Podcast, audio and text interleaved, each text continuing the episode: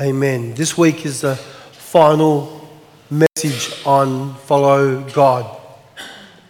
And for me, it's, it's been a great journey, but a challenging journey.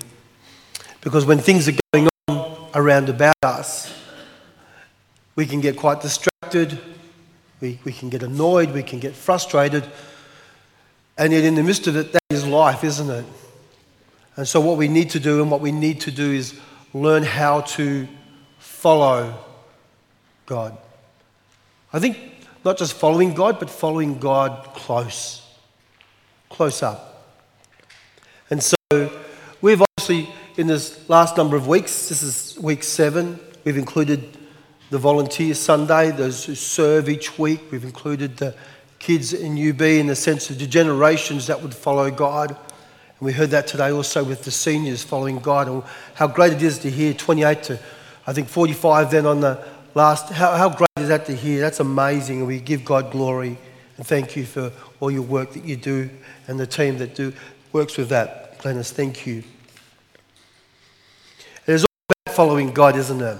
We think about Christmas and we think, well, why did Jesus really come down for? And we heard that, but amongst other things that we can learn and we can articulate, the reality is Jesus came so that we could follow him. And following him helps us to know God. And then we fit in and we find our destiny, our fulfillment of life, and our purpose and our call. So there's a few challenges along the way, and the picture of Moses being raised up to be a reluctant leader also had the sense of reluctant followers. And so the journey of the wilderness from Egypt into the promised land was not an easy one, it was quite difficult. There was much of the blessing of God and the miracles God and the favor of God, but it still was a challenge. There were still battles to be fought and victories to lay hold of. So, in following God, I want to not spend so much on what we've looked at, but to just challenge us in probably what it's really all about. And I think that today really sums up the whole of Exodus, my heart. God had, had to deal with a people who, who were thinking Egyptian. God thinking and feeling, wanting like the Egyptians, but they bled Hebrew.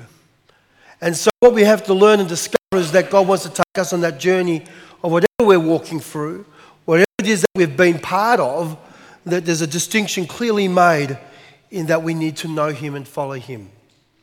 And so, my heart, really, I believe, is, is the center of the whole of Exodus. And we'll go through that in the next few moments together. A few weeks ago, I joined the team who play bowls. Now, I've bowled a few times. And what was really interesting is that when we were playing and they were teaching me how to bowl the ball, uh, they, they talked about this bias. And I was trying to work out what happened. You've got to get the bias of the ball. And what I realized is obviously the ball has a weight, and the ball can go out like that and then come back in. It's incredible. And with great skill, you can make it go straight to, to go way out and come back in. It's incredible. My first bowl, I got really good about a foot away from the, the little white ball, the jack. I thought that was pretty good, and they all looked a bit surprised. After that, I went, went everywhere else, off the mat and down. It's probably still rolling down the street somewhere. But it got me thinking about how we have a bias as well. Our hearts have a bias. So, unless we allow God to be the author of our hearts, the, the creator, the speaker of our hearts, the influencer of our hearts, will always go back to our default, our bias. So, follow God is to help each and every one of us understand as, as believers that God wants us to follow Him, and it's not for the faint hearted. According to the Bible, the heart is the center not only of all spiritual activity, but the operation of our human life. It is the sum of who we are. There is a bias in our hearts. The Bible speaks about this in a number of passages right throughout the Bible. It speaks about a fleshly heart and a stony heart. And there's more, and this is not exhaustive. An idolatrous, I can't even say it now. An idolatrous heart, thank you. I said that. A hardened heart, an embittered heart, a prideful heart. And even in Proverbs 14 14, it speaks of a backslidden heart. But there's much more. Look at what God says about the unregenerate heart, the unrenewed, the unrepentant heart. In Jeremiah 17 9, it will be up on the screen. The heart is, is deceitful above all things and beyond cure. Who can understand it? In another translation, it says the heart is deceitful above all things and desperately wicked. Who can know it? It is extremely difficult to follow God without a regenerate heart, a renewed heart. And one of the thoughts we need to understand is that we are not to trust our hearts, how we feel, our feelings. They're not always true, but rather we are to commit our hearts to follow Jesus. And this is the journey of the Israelites from Egypt to the promised land and beyond. In Zechariah 7:12, the challenge for the people that day was to show mercy and, and, and live kindness and, and justice out. And that says this they made their hearts diamond hard. I think that's pretty hard. Lest they sh- should hear the law and the words of the Lord, the host had sent them by his Spirit through the former prophets. Therefore, great anger came from the Lord of hosts. Amongst the life's challenges and, and difficulties, our heart is center. And it is critical in how we follow God and how close we stay to God. So I, I in a sense that if, if Exodus teaches us anything, if Moses is a, an example for us, as the New Testament says, then there are some lessons here for us. When we are born again, God performs a heart transplant. As it were, He gives us a new heart. The power of the Holy Spirit changes our hearts from sin focused to God focused. We do not become perfect. You can read that in 1 John 1 8. If we sin, or if we say that we have no sin, we deceive ourselves. And the truth is not in us. We still have sinful flesh and this body uh, and the freedom to choose whether or not we will obey. When Jesus died on the cross, he broke the power of sin that controls us. So we are, if there's anyone who is free, we are free to choose to sin or not. And you can read Romans 6:10. Love this verse in John chapter 6, verse 6 6. 666. Anyway, I'll keep moving. Jesus said, No one can come to me unless the Father has granted it. From then on that moment, disciples turned back and no longer accompanied him or no longer followed him. What was the problem? Well, Jesus talks earlier in the, in, the, in the context of this passage that, you know, unless you eat of my flesh and drink of my blood, you can have no part of this. And there's some other home truths that was spoken. But they walked away. Why? Jesus directly challenged them in their faith, but he confronted their pride.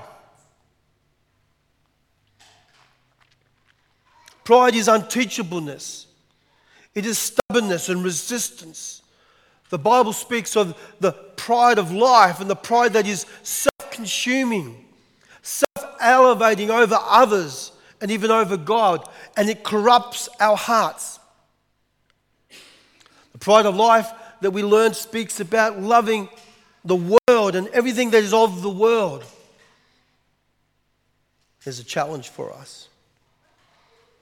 So God takes these people and He takes us each and every day through the journey of going from an awareness of God to an encounter with himself. And I wonder if the question is that all who follow him, do they have or had an encounter with him? How quick could they turn away these disciples that the Bible says were not just people, it says they were disciples. They were following until Jesus said something that they disagreed with. And they chose to walk away. Jesus looks at Peter and says, Well, you can go too, guys, if you want. While we're on this roll, this is the day. Peter said, We've got nowhere to go. You have the words and the message of eternal life. Great answer, Peter. See, sometimes we are our own biggest obstacles in following God. And so we're learning in this series, unraveling and unpacking, that it's our responsibility. It's nobody else's. We all get hurt, we all get offended, we all get put off.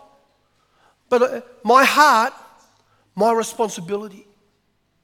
It's my heart, it's my responsibility. I've got to own it. I've got to own my mistakes. I've got to own how I hear things, how I perceive, how I do life. I've got to own it. It's mine. It's mine alone. And with God's help, each of us come to that reality.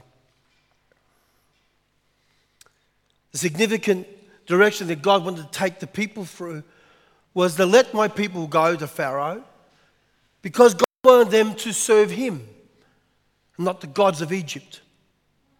We read in scripture, I won't go into it, that God is a jealous God. That's okay. We had a pastor friend of ours who one day brought some big bunch of flowers for my wife, Gabe. Lovely guy, he's a paramedic. Love the guy. I felt a little jealous. Felt like I haven't done that in a while. And this guy comes and he buys her flowers, didn't he? Gabe didn't let me live it down for a while. I was a little jealous, born out of love and maybe my own inadequacies. But not so with God. There's no inadequacy with God. Hebrews 3:10 speaks on that. So I was angry with them and I said, Their hearts always turn away from me. They refuse to do what I tell them. See, Exodus teaches us, it sets it up.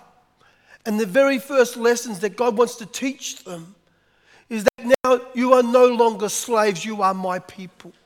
You are my family. I want to be your God. But you have to allow me to do that. And so the Ten Commandments, we, we think of these as just a whole set of rules and obligations and things that they must do. But in fact, they were given out of pure grace. We have no right to have relationship with God. We have no right of claim to be in relationship with God. It's far beyond our wildest dreams, and yet somehow God humbles himself and he provides an invitation for us through the Ten Commandments that say, if you do these things, we can be friends. We can hang out together. I will be your God and you will be my people. We get caught up in looking at the law as thinking it's a whole heap of do's and don'ts, and Paul talks about that. Don't touch and don't do this. And it's really a matter of the heart.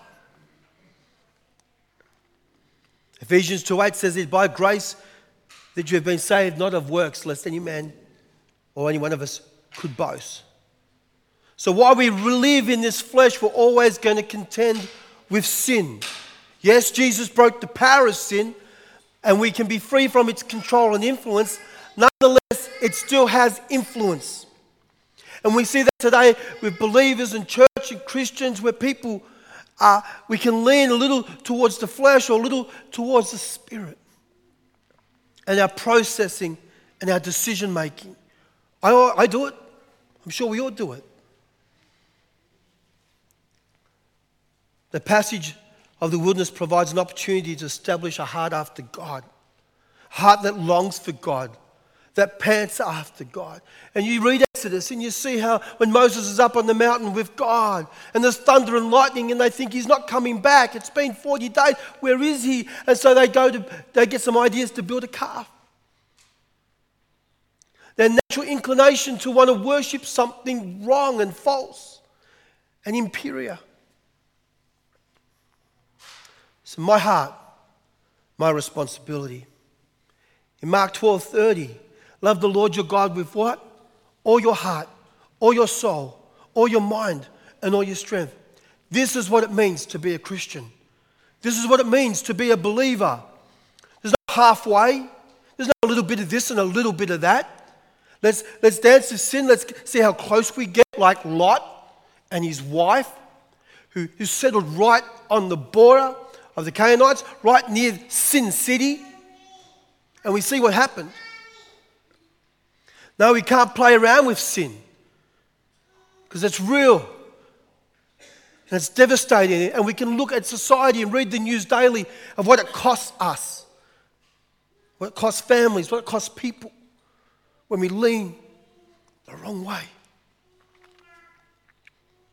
Who remembers Keith Green?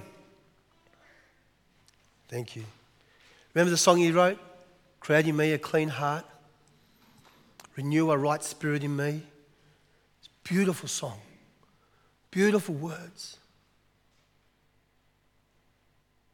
Not making it law, not being religious about it, but just saying, God, I want to follow you.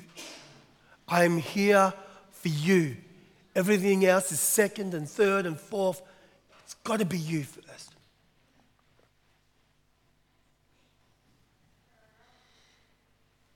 Let's have a look at Hebrews chapter 3, just a little bit, and then we'll get ready to close. Therefore, as the Holy Spirit says today, if you hear his voice, do not harden your hearts. Do not. You have a choice. As in the rebellion. Interesting that and many times in, in the New Testament, and even Jesus made reference in, in John chapter 6, looking back at what they did looking back as they were released and, and the struggle that they went through. And this is making reference. Where your fathers put me to the test and saw my works for 40 years. Therefore, I was provoked with that generation and said, They always go astray in their heart. They have not known my ways. And as I swore in my wrath, they shall not enter my rest. Take care, brothers and sisters let there be any of you with an evil, unbelieving heart, leading you to fall away from the living God. But exhort one another every day, as long as it is called day, today, that none of you may be hardened by the deceitfulness of sin. Sin has a consequence, it has a price tag every single time. For we have come to share Christ if indeed we hold our original confidence firm to the end. As it is said, today if you hear his voice, do not harden your hearts as in rebellion.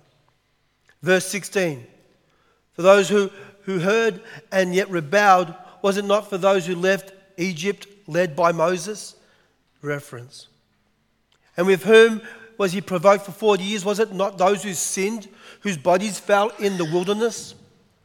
In other words, it didn't make it through, didn't make it to the promise, didn't make it to the end.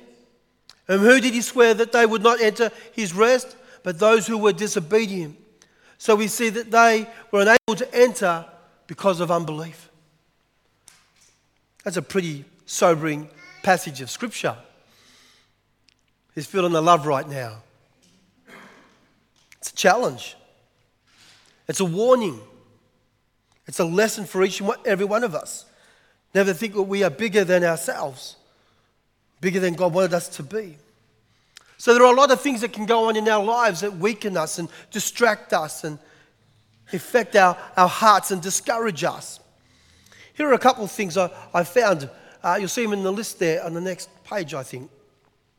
Some of these things, but not exhaustive difficulties, cares of the world, the love of money, lovers of self, trials and testings, fear and disobedience, lack of trust, wants, selfish ambition, ignorance towards grace, lack of soul care, lack of remembrance. That's why we have our Lord's remembrance, the table. Come around so we don't forget what it means. Deceitfulness of sin, hardness of heart, unbelief, and then we could just go on. Mark 16, 14 says this after this, Jesus appeared to the, to the 11 themselves as they were reclining at the table, and he rebuked them for their unbelief. There's a desire to fully follow God, then we need to know what we need to do in order to continue to follow right to the end. Here are four antidotes of a failing heart. And the lessons are in the scripture we just read in Hebrews chapter 3. Verse 12, we are to take care. Care of what? Our heart. It actually means in the original to be aware. Look after your heart, discern it, investigate it, observe it, see. Sometimes we don't like that, but it's, it's the reality. I think I'm doing okay, but sometimes I need to ask Gabe, Am I doing okay, Gabe? Are we good? You still love me? Number two, we are to exhort one another. It means to comfort, encourage, and admonish, to consult, to call near, to invite. We are to hold on to our confidence until the end. And Gabe mentioned about coming to the throne of God with confidence, throne of grace, sorry, with confidence. Verse 14, mostly referring to how we stand secure. Our footing is secure. That's what confidence means. It means we're not on slippery, slopy ground. We're on steady, secure ground. Our foot, footing is good. It's secure. And number four, we are to exercise faith. As we read just in the last part, otherwise we end up with an unbelieving heart. God didn't ask for much. He said, I love you. I've set you free. I've heard the cry of my people. I've heard your cry. I've heard your prayers. I love you. I am for you, not against you. And we need to do this together. We need to be in relationship together. I will do what I need to do, and you do what you need to do, and we'll meet in the middle. In Romans 10 9 and 12, it won't be on the screen, but you'll know this. Many of you will know this that if you shall confess with your mouth that Jesus is Lord and shall believe in your heart that God raised him from the dead, thou shalt be saved. For with the heart man believeth unto righteousness, and with the mouth confession is made unto salvation. For the scripture says, Whoever believeth on him shall not be ashamed. So, how do we apply the antidote? How do we take care how do we exhort one another? How do we hold on to our confidence to the end? And how do we exercise faith rather than doubt? Number one, give God our heart. You've heard, this, you've heard me say this a few times lately because this is the theme. This is what really matters. We can give and do a lot of things, but God must have our heart. And I, I'm challenged with this that Am I giving you my all? Jesus? Am I giving you my all but holding maybe just a little back? Proverbs 23 26. My son, give me your heart. Son, daughter, and let your eyes observe my ways. Give it over. Go for a walk sit down and rest and just focus on God and just contemplate how amazing grace we just sang is. We get so busy, we catch up with family and friends at this time of Christmas, and the pressure is there. We're, we're mindful of people who are not with us, who were 12 months ago or six months ago. Life is different from maybe three or four or five years ago. And we're challenged by all these things and, and the pressure that we all feel. Who knows that just in the traffic, you want to drive in Melbourne at Christmas time? Why? Because we put a pressure on us, pressure from around about us. Number two, fill our heart with the Word of God. Psalm 119, 9 to 11. How can a young man keep his way pure? Young man, young woman. By guarding it according to your word. With my whole heart, Listen to this with my whole heart I seek you. What would that look like? And that's for nobody to judge, that's just between us and God. Let me not wander from your commandments. I have stored or treasured your word in my heart that I may not sin against you. I wonder if, if the Hebrew people in their journey of the wilderness were following externally. Had to be in relationship with God. Maybe it was just to get through. I don't know. But God wants everything, and the Word of God washes our heart. When stuff happens in my life, reading the Word daily is where it cleanses it. And I often find when there's some stuff that goes on, I tend to ask, Are you reading your Word? Are you having regular devotions? No. I said, You've got to start there. Because the stuff that just attaches us to ourselves like a magnet, and we're just carrying stuff just because of life itself, no fault of our own. And what we need to do is we need to learn how to turn that magnet off. We need to get that word of God in us that washes us, it cleanses us. The word is a hammer, it says in the Old Testament, and hammers, it breaks things off us. The word of God is powerful, it's alive, it's living. Number three, we need to watch over our hearts. You've heard me share this a few times. Keep your heart with all vigilance, for out of it, all of your life happens. And four, walk in the Spirit. In Galatians 5:16 it says, "So I say, walk in the Spirit, and you will not gratify the desires of the flesh. For the flesh desires what is contrary to the Spirit." This word contrary is the word katar. It means against. The flesh and the spirit are hostile enemies, is enemy territory that we live in every single day. Once you wake up, you're in enemy territory. Let's keep reading. And the spirit, what is contrary to the flesh, they are in conflict with one another so that you do not do whatever you want. To walk in the Spirit is to allow God to have His way to be in open communion with Him, to be focused on what God wants more than what I want, to be occupied, to fill to the brim with who Christ is. And obviously, this is leading up to, to Christmas. Christmas is all about following God. The word for walk means to walk up and down, to make good of one's opportunities. The Greek word used here was for a school of philosophy in Athens, Greece, in which the founder walked up and down as he taught. The principle for us is walking in the Spirit, and if we do, we will not fulfill the lusts of the flesh. Matthew 16 24, and Jesus said to his disciples, Whoever wants to be my disciple must deny himself and take up their cross and follow me. For whoever wants to save their life will lose it, but whoever gloriously loses their life for me will find it. So, our challenge in this series that concludes is how we are following God. How well are we following God? And what changes need to make, be made in our lives to follow God much closer? What would God ask us to do less of and to do more of? What would it look like if you prayed and said, Lord, show me what this is? What needs to change in my life, in my heart? What is it? Ask Him.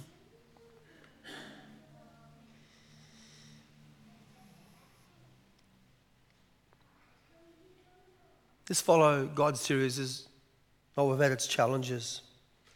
It's in my heart that we are all challenged to follow God. I am challenged by this series to press in and walk closer with my Lord, to inquire of Him. He's not a, something on a, on a necklace or a tattoo some of them have. He's living in my heart, like we heard before. He's living in my heart.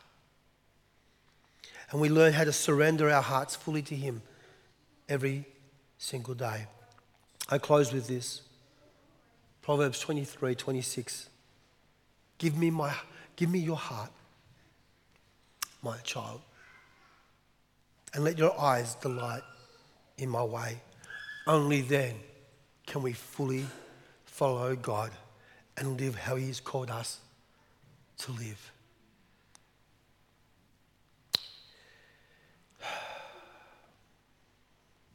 Let's pray. Father, we are here to give our hearts to you again.